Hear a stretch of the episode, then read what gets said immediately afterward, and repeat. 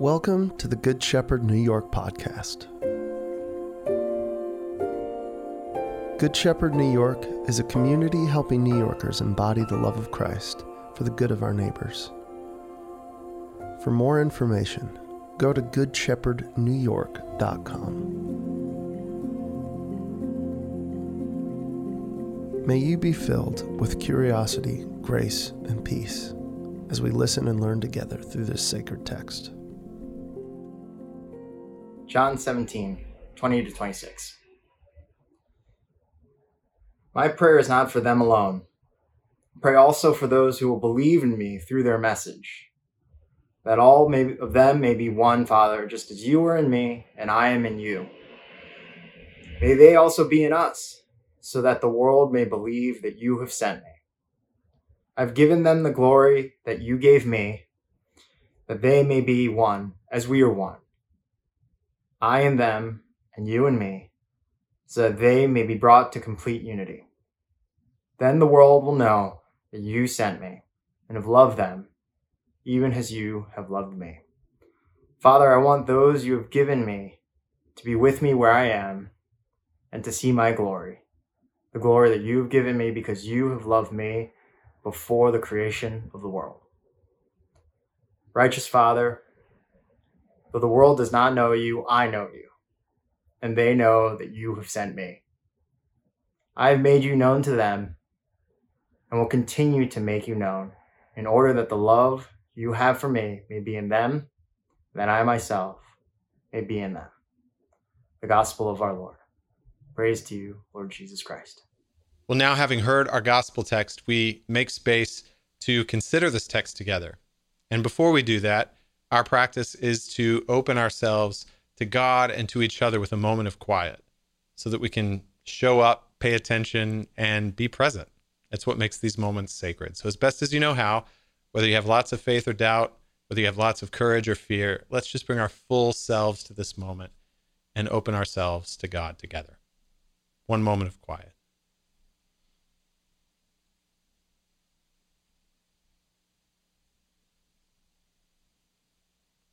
God, open our hearts to you and to each other. Give us the grace and the courage we need to live out this prayer of Jesus, to make it a reality in our world today, on earth as it is in heaven. Amen. I love this prayer of Jesus. I'm myself part of an organization that is called by this name, John 17. But why this text now? Today is, after all, the last day of Easter season before we turn to Pentecost next week.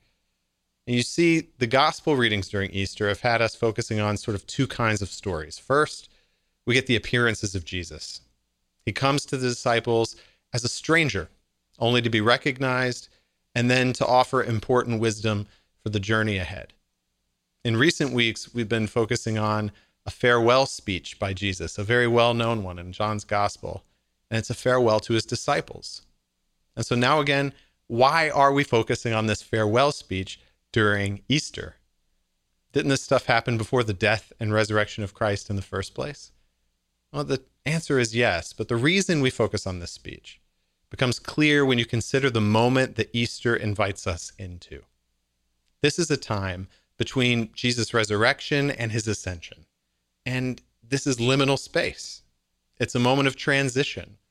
It's what the poet John O'Donohue calls the in-between time. And it just so happens that this in-between time is always a right moment for reflection. It isn't unlike our current situation now. We are like the disciples in the in-between. We're nestled between life as we once knew it and this uncertain form that our new normal will take. And now, the time between the resurrection and the ascension of Christ was 40 days. And this past week, we remembered the ascension as a church. And I smiled when I heard that event reinterpreted this week as Jesus going back home to work from home. And so you have this 40-day period, right? Resurrection to ascension. And then the span of the resurrection to Pentecost was 50 days, 10 days more.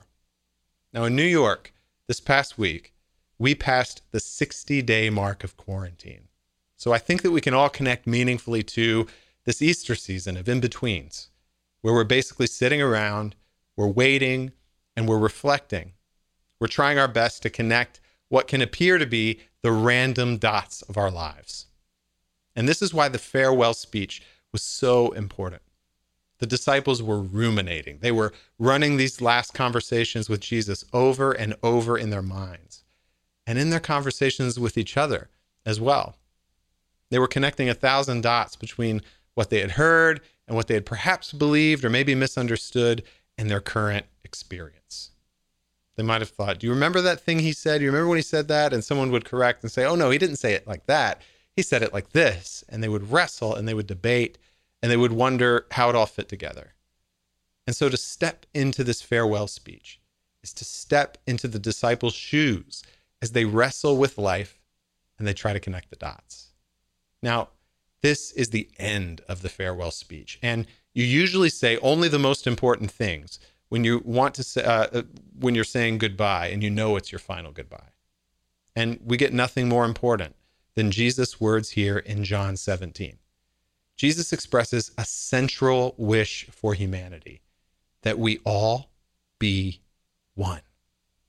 Now Jesus prays, I pray, quote, I pray also for those who believe in me through their message, that all of them may be one, Father. Just as you are in me and I am in you, may they also be in us, so that the world may believe that you have sent me. I've given them the glory that you gave me, that they may be one as we are one. I in them, you in me, so that they may be brought to complete unity. And then the world will know that you sent me and that you've loved them, even as you have loved me. This was the final prayer of Christ for us. Unless you think this is just like an aside or some icing on the cake of Jesus' other focus or other teaching, consider this is the vision. This is the end game as portrayed in the writings of his disciples. In Ephesians 1, we get this big picture view of God's purposes.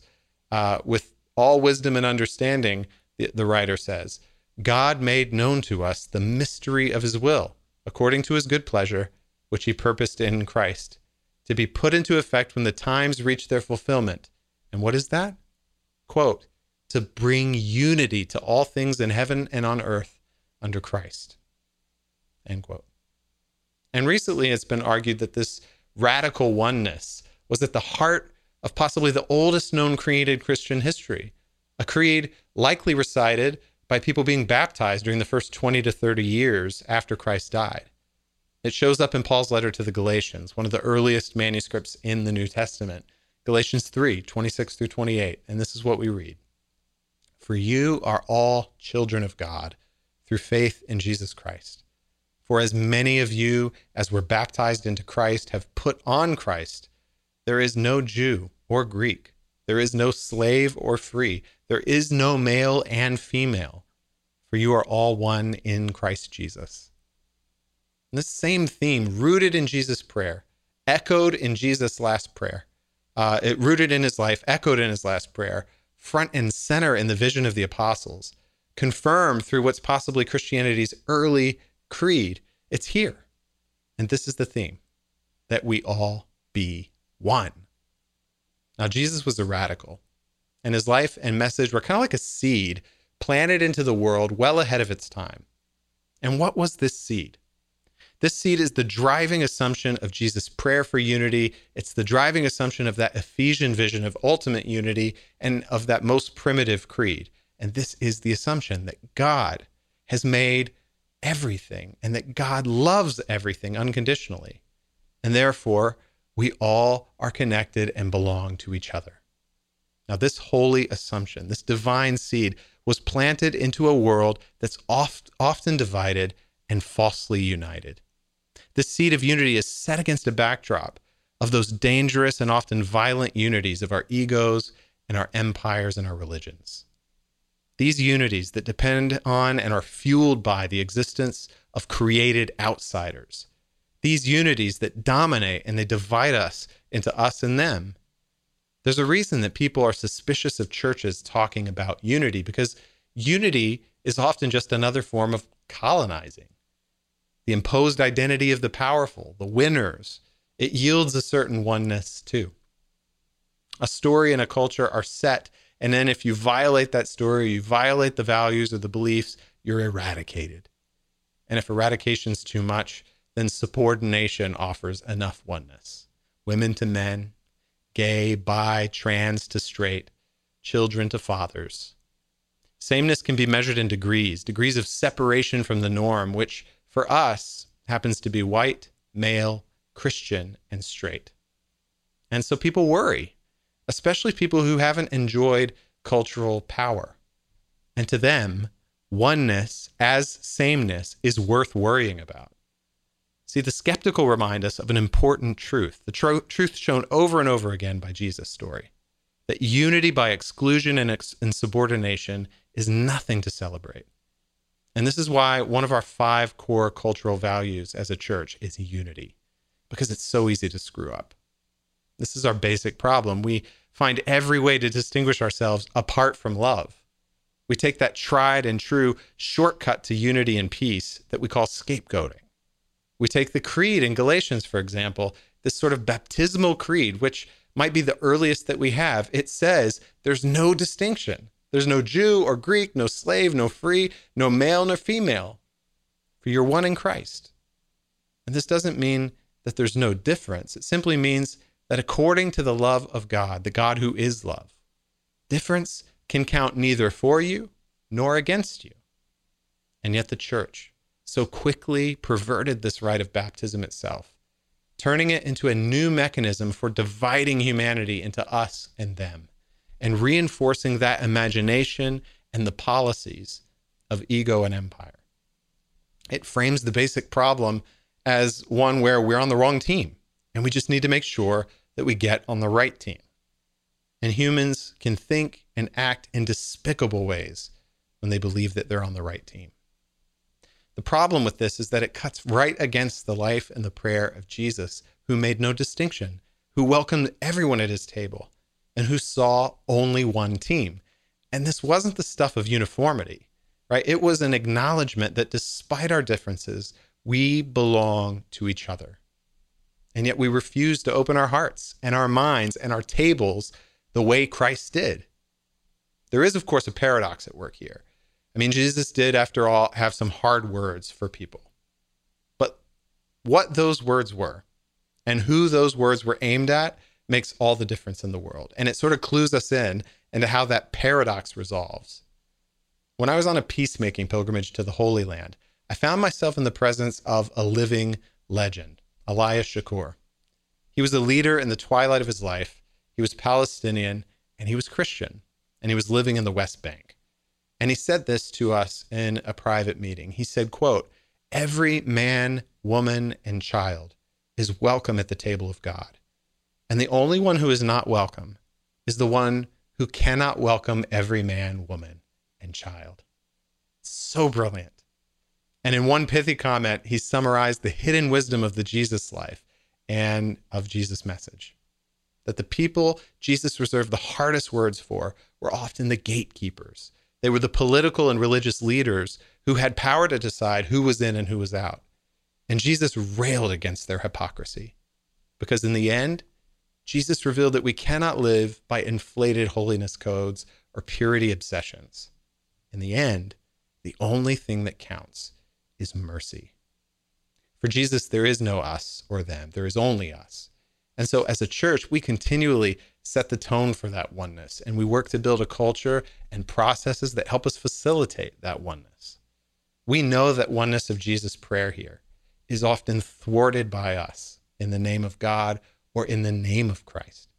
And we really, as humanity, want those dividing walls that create hostility.